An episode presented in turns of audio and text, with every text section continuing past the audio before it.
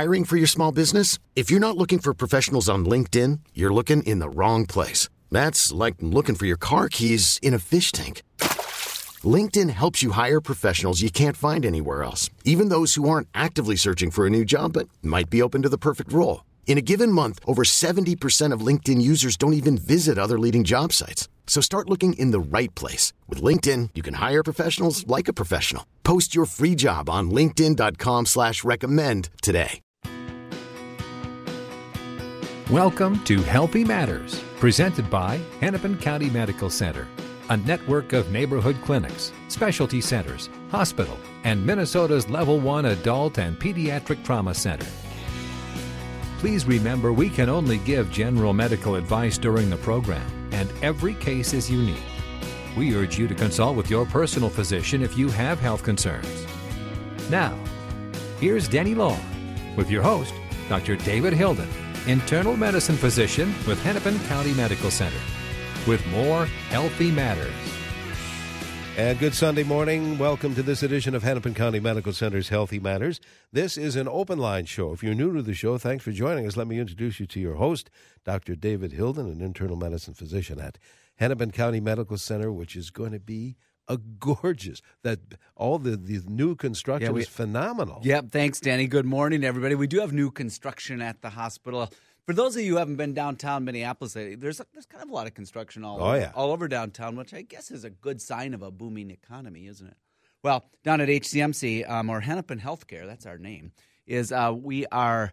And HCMC is the hospital, but Sure. um, the Hennepin Healthcare is building a brand new clinic and specialty center. It's even called the Clinic and Specialty Center. It's at 8th and Park, across the street from the hospital, and it's just beautiful. It's a state of the art clinic and specialty center. It's got, I was in there just the other day in a half built operating room, which is awfully cool. And uh, it's got operating rooms for same day surgery, it's got rehab services, it's got primary care, it's got every specialty you can think of.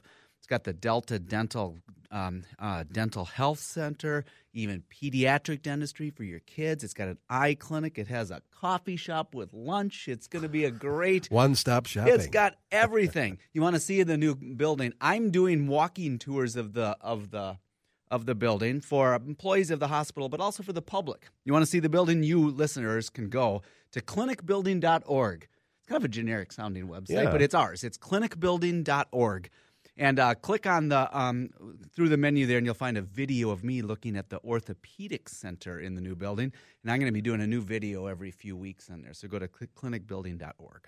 Fantastic. All right. As I said, this is an open line show. If you do have a general health questions for the doctor, this is uh, when uh, to bring it in either by phone or by text. Let me give you the phone numbers 651 989 9226. Text is 81807. 81807.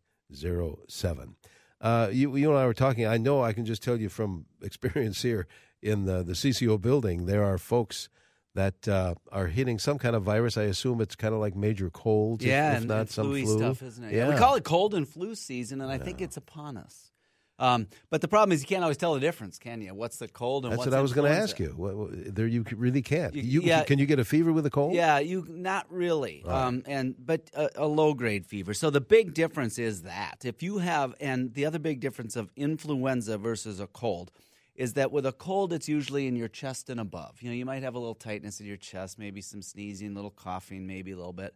It's mostly in your upper airways, up in your lungs, up in your throat. You might have a sore throat.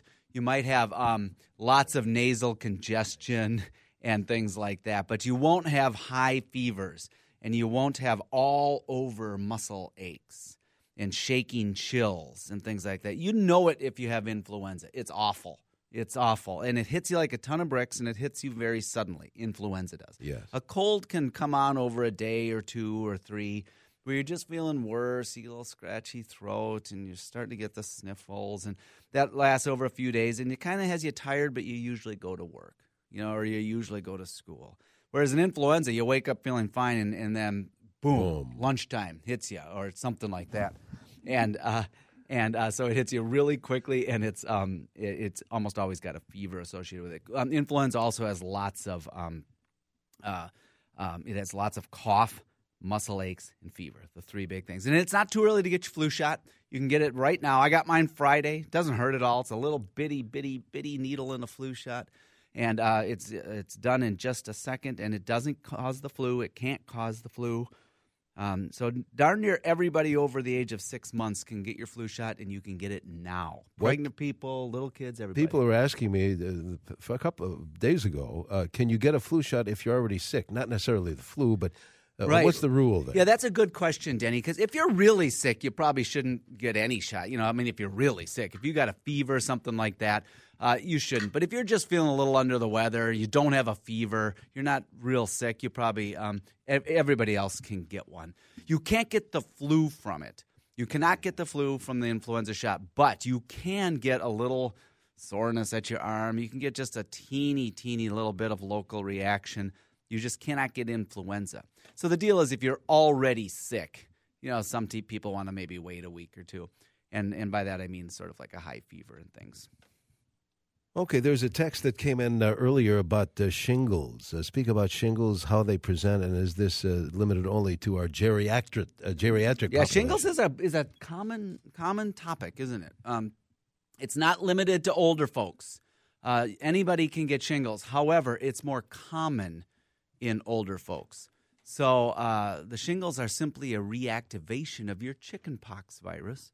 And if you've ever had chickenpox, which is most all of us adults, if you've ever had chickenpox, you can get the shingles. And what happens, and this is a great thing to think about while you're having your Sunday morning coffee, if you the chickenpox virus is living inside of you ever since you had the chickenpox. So it never went away. The chickenpox never went away. It's stuck around in your spinal cord where it's just kind of sitting there. And then one day when you're older usually or you you have an immune system problem, for some reason it decides to reactivate it. It becomes not dormant anymore. And since it's sitting there in your spinal cord, it goes down a specific nerve. And that, that nerve goes to specific places of your body. Every nerve does a, a special place in your body. They're called dermatomes. If you ever want to look up a cool map of the human body, look up dermatome. D E R M A T O M as in Mary, M E, dermatome, and look at that, and you can see where the, the, the shingles virus, which is the chickenpox virus, re- can reactivate. So, should you get the shot for that one, that's a kind of a good idea. You don't have to, but it's a good idea to get the shingle shot if you're age 60 or above, because the, that's the group that's most likely to get shingles and the mo- group most likely to have problems from it. 651 989 9226. There's a line open if you want to use the uh, phone to uh, ask the doctor your questions. 651 989 9226. Again, text number is 81807. So, we got some other um, text messages here, Denny. Can we, Yeah, yeah, can we take a few of these sure. while we line up some phone calls? Sure. All right, here goes. What causes, let's see, what causes sharp pain in the lower back in the tailbone area? It's worse in the middle of the night and morning. Anybody who has back pain in the lower back, it's almost always benign, but not always. And when I say benign, meaning something you don't really have to worry about. Um, it can be something like a pulled muscle, a strained lower back. It can be that's that's not something you have to worry about. You just should be active and all that. There is also the possibility that you have a pinched nerve in your lower back. That's not something to worry about, but it can really hurt a lot. And so, uh, again, exercise and the like. However, there are a few conditions for for which low back pain around your tailbone and your lower back are dangerous, and um, so you should seek out medical attention promptly. They would be if you have real weakness in your legs. In other words, your your leg is weak. You can't walk. You're hitting your toes on the stairs. Your leg is weak. You can't bear weight on it. So if it's causing that, you need to be seen. If you're having at number two is if you're having bladder or bowel problems, you need to be seen. And then number three, if you have a personal history of cancer, you need to be seen. Um, the reason for that is that sometimes cancer comes back, sometimes it comes back into your bones, and sometimes it comes back into the bones of your spine. So uh, you need to um, uh, be seen if you've had cancer, if you're having bladder or bowel problems with your back pain, or if you're having real weakness in your legs, then you need to be seen more quickly. Let's take one more text before we break. What do you say? Okay, how about this? I'm on diltiazem for atrial fibrillation. I've been on it for a few months and been on metoprolol for a long time. Now I have foot and ankle swelling, pain with it sometimes. Could it be from the diltiazem? Is this something I should be concerned about? So, this person, you're on two medications to slow your heart rate down. Um, metoprolol does that, and, and diltiazem does that as well. They both also drop your blood pressure. Neither of them is known to cause leg swelling to this degree. I think it's probably something else. So, you asked, is it from the diltiazem? Well, anything's possible, but it's not one of the common side effects. I think you should have that looked at. Maybe you sprained your ankle. Maybe you just twisted it. Maybe you have a blood clot. Um, maybe you have some other kind of problem. So if you have a new swollen or or um, or red or warm or painful ankle and foot, I would have that looked at. But it's probably, not certainly, but probably not the diltiazem. All right, very good. We'll take our usual break here. We'll uh, come back with more. If you have any kind of question, health question, general question for Dr. Hilden, by all means, you can phone it in 651 989 9226, or you may just send uh, him a text at 81807. We'll be back with more Healthy Matters here on 830 WCCO. And good morning. Welcome back to this portion of uh, Hennepin County Medical Center's Healthy Matters. This is uh, an open line show today. Again, you're uh, driving the show, your general health questions for Dr. David Hilden. Uh, if you want to send a text, 81807, or call us, 651 989 9226. I know we have a whole slew of uh, text messages. We do have a whole slew of them and more than we have phone calls right now. So Yeah. I'm going to go to the text line again and, and try to handle um, a few of these. Here's one that says, uh, I am gr- great show. Well, thank you, Mr. Texter. Um, he, that's how it starts the text. And then he says, I'm a 65 year old male recently diagnosed with idiopathic pulmonary fibrosis. I have controlled atrial fibrillation on metoprolol. Please comment on the IPF condition. IPF is indeed idiopathic. Means idiopathic means doctors don't know what causes it pulmonary lungs fibrosis is scarring. So it is a it's a progressive disease where it's where unlike emphysema or asthma, which are problems of your lungs and your airways, in other words, the space in your lungs, idiopathic pulmonary fibrosis is a disease of the tissue. So your lungs look like sponges. Everybody imagine a sponge. That's more what your lungs looks like. It's not like a balloon with a big open gaping hole in it. It's like a sponge with little jillions and jillions of little teeny sacs called alveoli. The walls of those alveoli have to be very thin in order to let oxygen and carbon dioxide pass through them.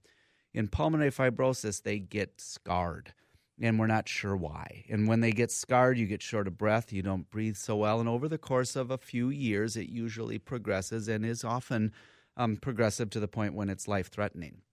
That happens to some people and many people with pulmonary fibrosis. It's not that common, but it is out there. So if you're having shortness of breath and trouble breathing, and you don't have things like emphysema, you, um, you go to a lung doctor and they can help you diagnose that. There are some treatments for it, but I do have to say we don't eh, for the idiopathic kind, the kind we don't know what causes it. We don't have a great way to reverse it. Um, but that's uh, that's what the IPF thing is. Um, so um, go go see a lung doctor to that texter. Um, it's it's a slowly progressive thing, so there's room for optimism. Um, here's another one. Thanks for the show. Please explain: Is hospice service an actual person available 24 seven for the individuals? Meaning, will you help care for the dying person be in the home? Hospice generally is a range of services. It's um, sometimes sometimes you can have a person with you 24 7 in the home, but that is by far, by far, by far not the common thing. Um, there are such things as residential hospice programs where you where the person who is in the la- the latter months, last few months of his or her life, lives there where there's 24 7 care. Those are quite rare. Hospice is far more commonly a set of services where somebody helps you to be in your home or be in your assisted living or be in a nursing home, but you have special services to call upon. Uh, the nurse or the hospice resources are available 24 7 by phone, so you can call for help. They have respite services for so your loved one can, um, so you as the caregiver can get away. Um, but they have, but they have a range of services that you can choose which things are the best for you and your loved one. But are they there 24 7 in the home? Not usually. That's not the most common way um, that hospice is done. Um, I have, the, the word I've heard used the most for um, hospice caregivers by people who have had them is angel. I've heard that more. I had a patient just true. this week said the hospice people, they're angels. They are, they're yeah. just angels. They are people who care for human beings so much and to such an incredible degree and they care for you in your last few months of your life. And and um, they're they're um, simply an incredibly good service to help people um, uh, live their last uh, parts of their life in a way that they want to live them. 651 989 9226 or uh, send a text again 81807. Let's go to the phones. Uh, Lisa's calling from uh, Andover. Lisa, the doctor's listening. Thank you. I'm just wondering if you could speak to this issue. It's regarding hearing loss and auditory hallucinations, or what's also called musical ear.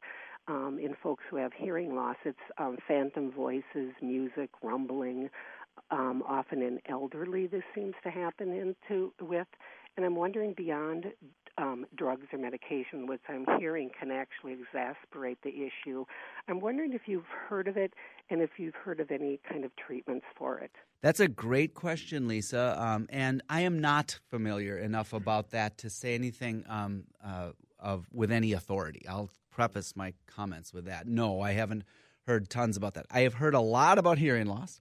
I've heard lots about hearing things that you shouldn't be hearing in your ears, be, uh, um, but it's usually noises. I hear buzzing, ringing, um, uh, things like that. That's tinnitus. And I also know I've heard a great deal about auditory hallucinations. That is a very real thing, and it's generally a form of psychosis where your brain is playing tricks on you, and so it's a form of psychosis in the mental health um, realm. And you've already touched on that, Lisa. You said anything other than drugs because it can make it worse. And that's a very good point. I would imagine that, and this is, again, I'm not an authority, that anyone that is having any kind of hearing weirdness like that should A, get a hearing test, make sure that an audiologist and, uh, has seen you, that an ear, nose, throat has seen you, to make sure that there's not um, some organic or some visible cause, some something that's reversible that they can help you with. And if that's not the case, I would indeed see a mental health professional to make sure that you don't have one of those issues, um, that you don't have some kind of psychosis type of issue, because they are common, very common, and they are also um, very, very treatable. So see that the ears are are everything's been treated there. See a mental health professional, and if not, if neither one of them thinks you have the problem in their area, I that's when I'm at a little bit of a loss because I wouldn't know what to suggest to you. So I'll be just perfectly honest on that. My first reaction would been any would have been to take some kind of medication that has been shown to be helpful for hallucinations, and there's many. But whether they can make it worse, Lisa, that's a really good question. I wouldn't. Mm. Uh, I wouldn't. Um, no, but I think it's possible they could make it worse, but it's possible they could help. So I would see people in both of those realms. Thank you, Lisa. 651 989 9226. There's a line open. Uh, Chris is calling from uh, Lino Lakes this morning. Uh, Chris, the doctor's listening. Hello, Chris. So, um, yeah, hi. So, um, when is the medical community going to acknowledge chronic Lyme disease and when are insurances going to start to pay for treatment? Good question, Chris. Um, uh, when is the medical community going to um, acknowledge it? Well, I think um, me and everybody else I know in the medical community that has been trained in, in medical schools and has gone to all their training acknowledges that there is a chronic pain syndrome that is associated with Lyme disease. Once you've had Lyme disease and you've been treated for Lyme disease, the, the, the, there is in some people a great long period of time, months, years even, when you continue to have pain and it is thought to be due to the infection of the Lyme. However, what I don't know a single person who has been medically trained thinks is that there's an active infection. In other words, the bug is gone, but the symptoms still are there. And that's a different and a very unique distinction. Everybody I know acknowledges a pain syndrome, but you don't have a bacteria still replicating in your body. It's a post inflammatory type of process that we don't understand well. So we will accept, most people I know will accept scientifically valid evidence. And so if there is a scientific study, and there is not, that shows that there is chronic Lyme infection, then I believe most people in the medical community will accept it. But in the absence of that, we have to stick with the facts. And the facts are that there is a post Lyme syndrome that, that make people suffer. It's a real thing. It's just that um, it is not doing anybody any favors to tell them that you need to take this antibiotic for months and months and months and months. A woman in, um, recently died from the antibiotic she took for chronic Lyme disease. The side effects of antibiotics taken for the long term for Lyme disease far outweigh any potential benefit. So it's a good question. You have a real thing, or or people who have a chronic Lyme type of symptoms have real symptoms. They're real, real, real, real, real. It's just that they don't require long term antibiotics. Okay. Uh, let's go before we break. Uh, Anne is calling from uh, Minneapolis. You're on. Uh, uh, good morning. You're on CCO, Anne.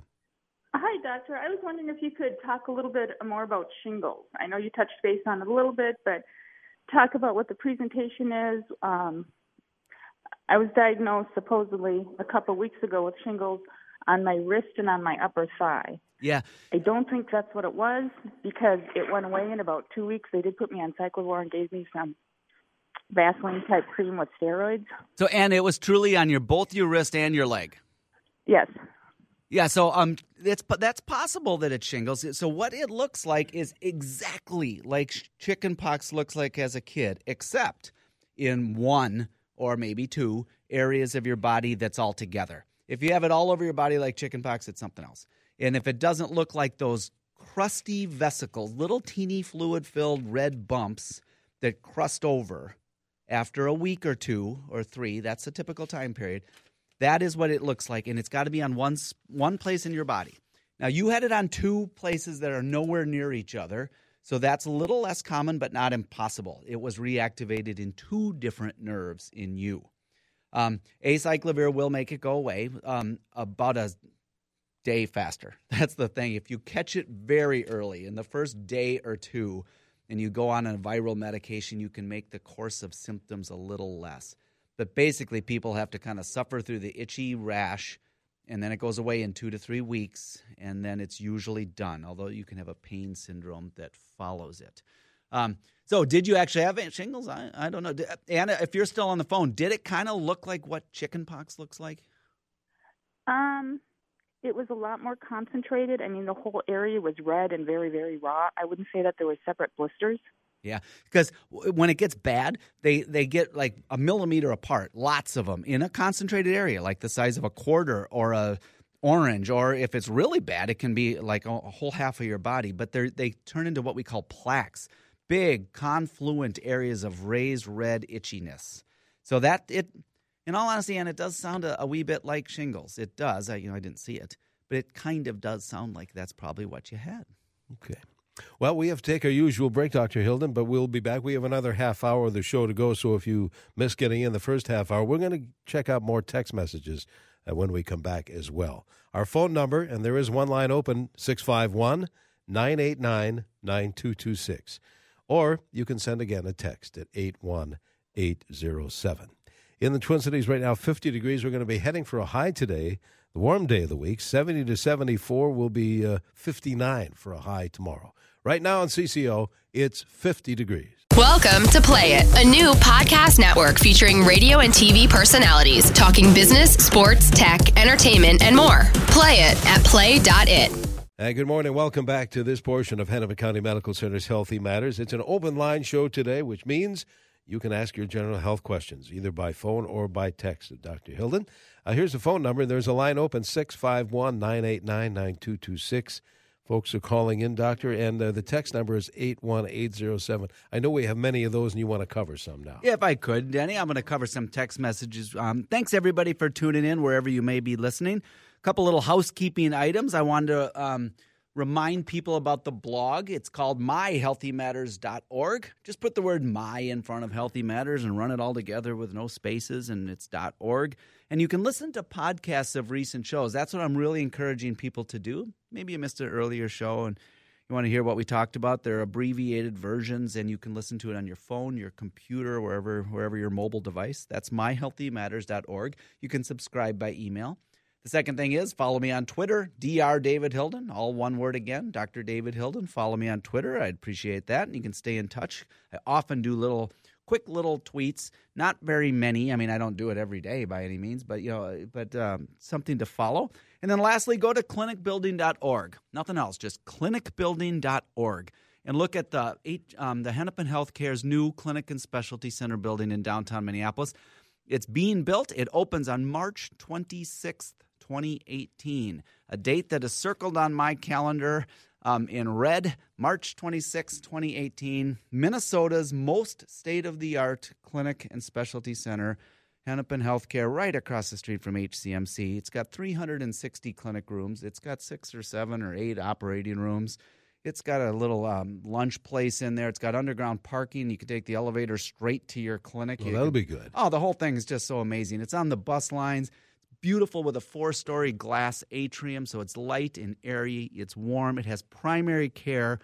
It has eye, dentistry, pediatrics, traumatic brain injury. It's just really cool. And if you want to see me giving tours of it on a video, go to clinicbuilding.org. Isn't? Didn't you said uh, some weeks ago that also there's a, new helipad? There's a the heli more accessible. street, we have two helipads. I guess they call them helistops now because I don't know. I don't know where that came from. Yeah. Um, formerly, the the helicopter pad at HCMC was on the roof of the hospital of the ramp, which was fine, but it was across the street from the actual hospital. Well, we have a second one. Um, again, state of the art on the roof of the building. It's got ice and snow, you know, removal systems. It's got lights for the pilots coming in. I mean, it's it is right there on the hospital roof, and people you can get taken straight to the operating rooms or straight to the emergency room. I'm telling you, if you have the unfortunate situation and you do need emergency trauma care or you need to be flown in, uh, it doesn't get more state of the art than what the people of the Upper Midwest have available at HCMC. Oh, great. Doesn't get more state of the art than that. Okay, now do a few text messages and then we'll go back to the phones because there's people on there as well. Um, let's see, I covered some of these, so I'm going to do this one. It says, Thanks for the great show. Well, thanks for the compliment. And the text says, How do you discern between dementia and depression, especially in our geriatric population? Wishing you, wishing both of you, that's you and me, Denny, I suppose, Okay. um, uh, a blessed uh, Sunday. Well, thank you for the nice text. Um, dementia is a they can be hard to tell, but dementia is a progressive, gets worse over time, loss of your cognitive functions. Starts usually with memory, and then it starts to get to be into more higher level functions. So it's progressive over time. Um, symptoms get more frequent and more severe over time. Uh, delirium is a waxing and waning, can happen in anybody of any age, but it is more common in older people. It's a loss of your attention. You don't know what's going on in the world around you so much. You can be delirious to the point where you're you look like you're in a coma. That's a hypoactive delirium. Or you can be delirious where you look like you're just super agitated and you don't know what's going on. You don't know where you are. But then it gets better. That's not the case with dementia. So people can have them both, but delirium is a waxing and waning um, attention problem, whereas dementia is a lack of your cognitive faculties that progresses over time. Uh, here's one that says, um, I had a CT scan and they found some cysts on my liver. Should I be concerned about this? Probably not, but you never know. Um, the big organ that gets cysts that you got to know about is your kidneys, and sometimes it goes hand in hand with the liver. If you just have a, a simple cysts that are fluid filled things, um, they can be benign. However, there are conditions in the liver that is not benign. So you need to know what they are. You need your doctor to tell you for sure. Are these just benign cysts, little fluid collections, or are they something more serious? Um, and uh, I would make sure you see. I would see a liver doctor at least once um, if you have liver cysts, so they can tell you answer that question for you. Um, how about this one? Thank another text says thanks for the great show. Bruising. Why would a healthy 56 year old woman have unexplained bruising? Uh, if it's something brand new for you, you should go have your blood counts checked. Maybe your platelets are low. Uh, maybe, and that that'd be a common one. Maybe you have some other clotting factor problem that's causing this bruises. Um, it could just be aging. Your skin's getting a little thinner, particularly if you're postmenopausal, and and then just bumping against the table, uh, your thinner skin and your weaker veins are popping, and you're getting bruises. But it could be a blood clotting or a bleeding disorder, and so I would have that looked at, especially if it's new for you. And those are easy to do with some blood tests. All right. Let's go to the phones. If you have a question via phone, 651 989 9226. Jane is calling from Chaska with a question. Good morning, Jane. Hello. I had a question about a staph infection. I had um, basal cell cancer removed, and I've had lots of them removed, but this one got infected. And when I went in, it was all swollen up and hot and red around the incision. Um, it was um, a staph infection. And so then when I went back to have, I I can't remember if she gave me a prescription or something then, but I got a prescription later. I went into um, urgent care once because it was a weekend and it wasn't getting any better. It was getting more red and sore. And she um said it was an infection, but she didn't do anything. I think she's the one that wrote the prescription for us for an antibiotic. Well, it didn't get better, so then I had to go to urgent care again, and that doctor pushed all the infectious pus and stuff out, and he looked on his computer, and this um, prescription I was taking wasn't doing any good for staph, so he prescribed another one.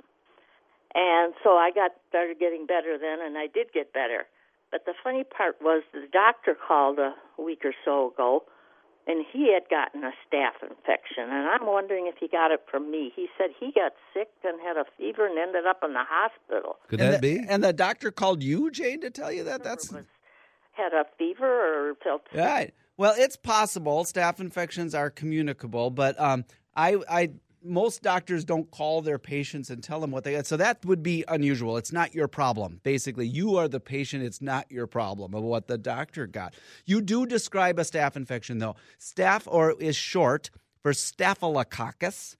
And um, the most common ones are the most common bacteria on people's skin are staph and variations of strep, streptococcus. Coccus just means it's a ball instead of a, a long rod, and um, and staph is the name of it, and it's all over our skin. It's on yours and mine, and everybody listening. You've got some staph on your skin right now. And that's what your skin is just very good at keeping it there on the outside. But you had a little surgery to have a basal cell cancer removed or whatever. If you get a cut in your skin, the staph can get in your skin. And staph is known for causing purulent infections. That means it has pus. So if you can like squeeze it and it's coming out a, a gross looking pus, that is very likely a staph infection. And sometimes that's all that's required is to drain the pus out of it. But most of us would prescribe antibiotics in addition to help out that situation. Staph infections can be something local and mild, just like a little sore. It can turn into a boil. A boil, people, if you know what those are, that's a staph infection. Um, and and a boil is is known as a furuncle in medical terms. And if you have lots of them, they're called carbuncles, and those are all staph infections that but those are really just on your skin. They can get into your body where staph infections are very serious. You can be hospitalized and get intravenous antibiotics for staph infections. So for you jane i just hope you're getting better. Um, I, I, hope your doctor's better too. But but mostly if they're if you're having these red bumps with pus in them and they're not getting better i would encourage you to go to a doctor again. Make sure they're getting better so they don't spread further. Very good. We need to take a break. We'll be back with more of the show. 651 989 9226 or send us a text 81807.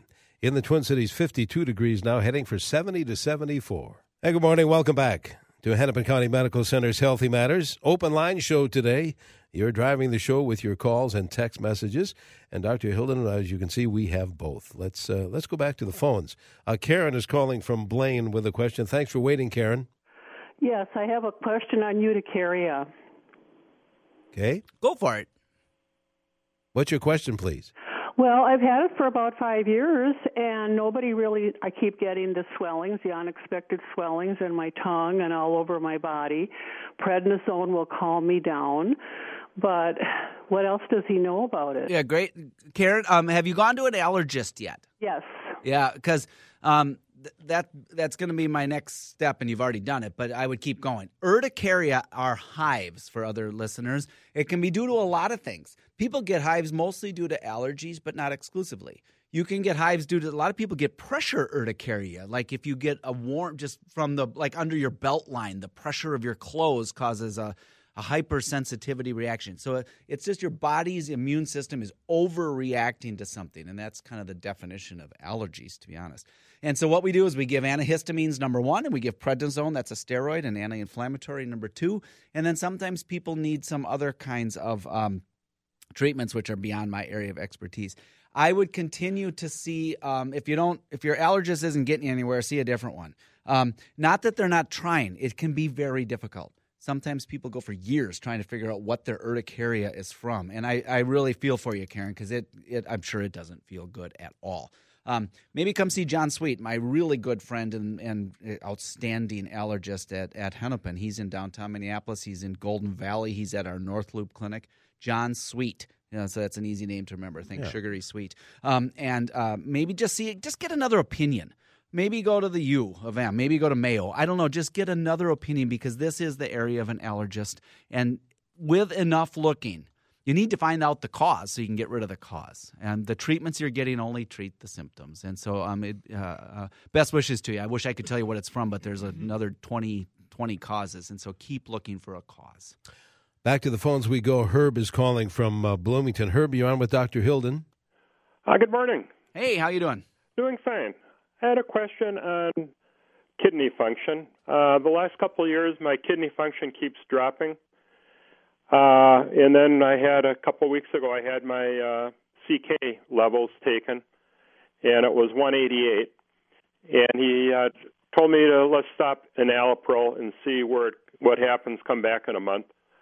But I was wondering also, could it be the uh, osmoprol or Prilosec? Uh, can PPIs do that? Uh, kidney function also, or they're not. It's not a huge cause, or not huge. They can anything's possible.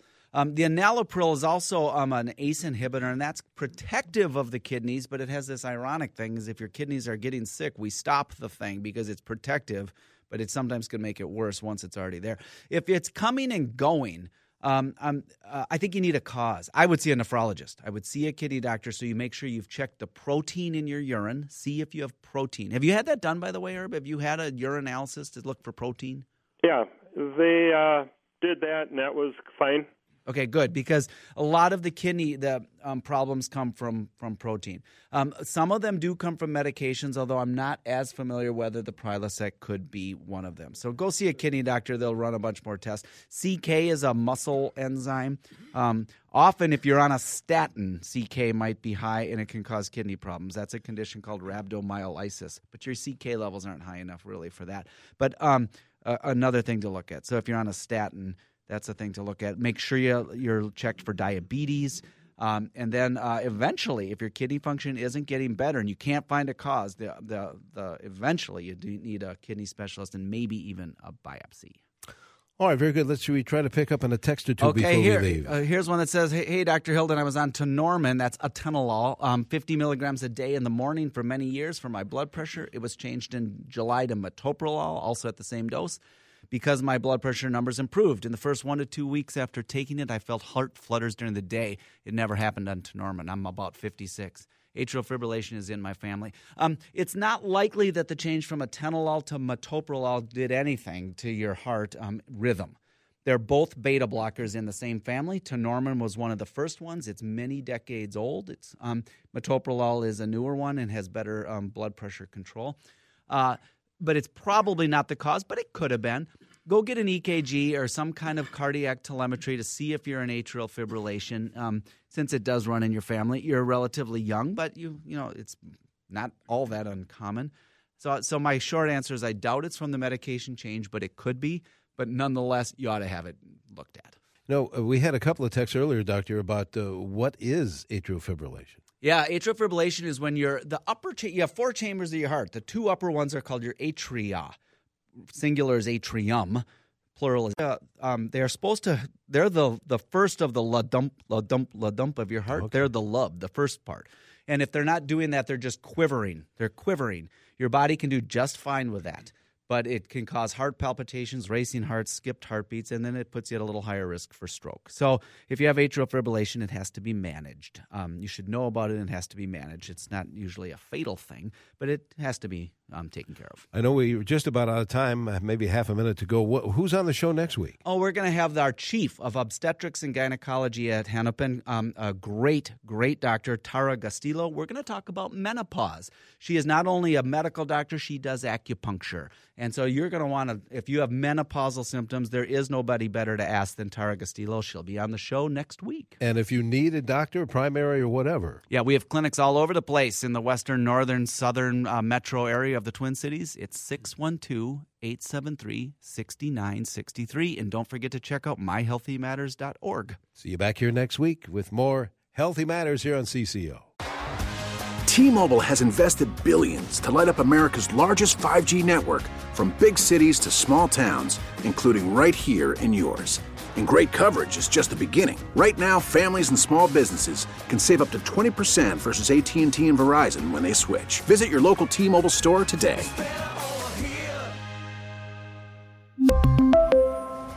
Plan savings with 3 lines of T-Mobile Essentials versus comparable available plans. Plan features and taxes and fees may vary.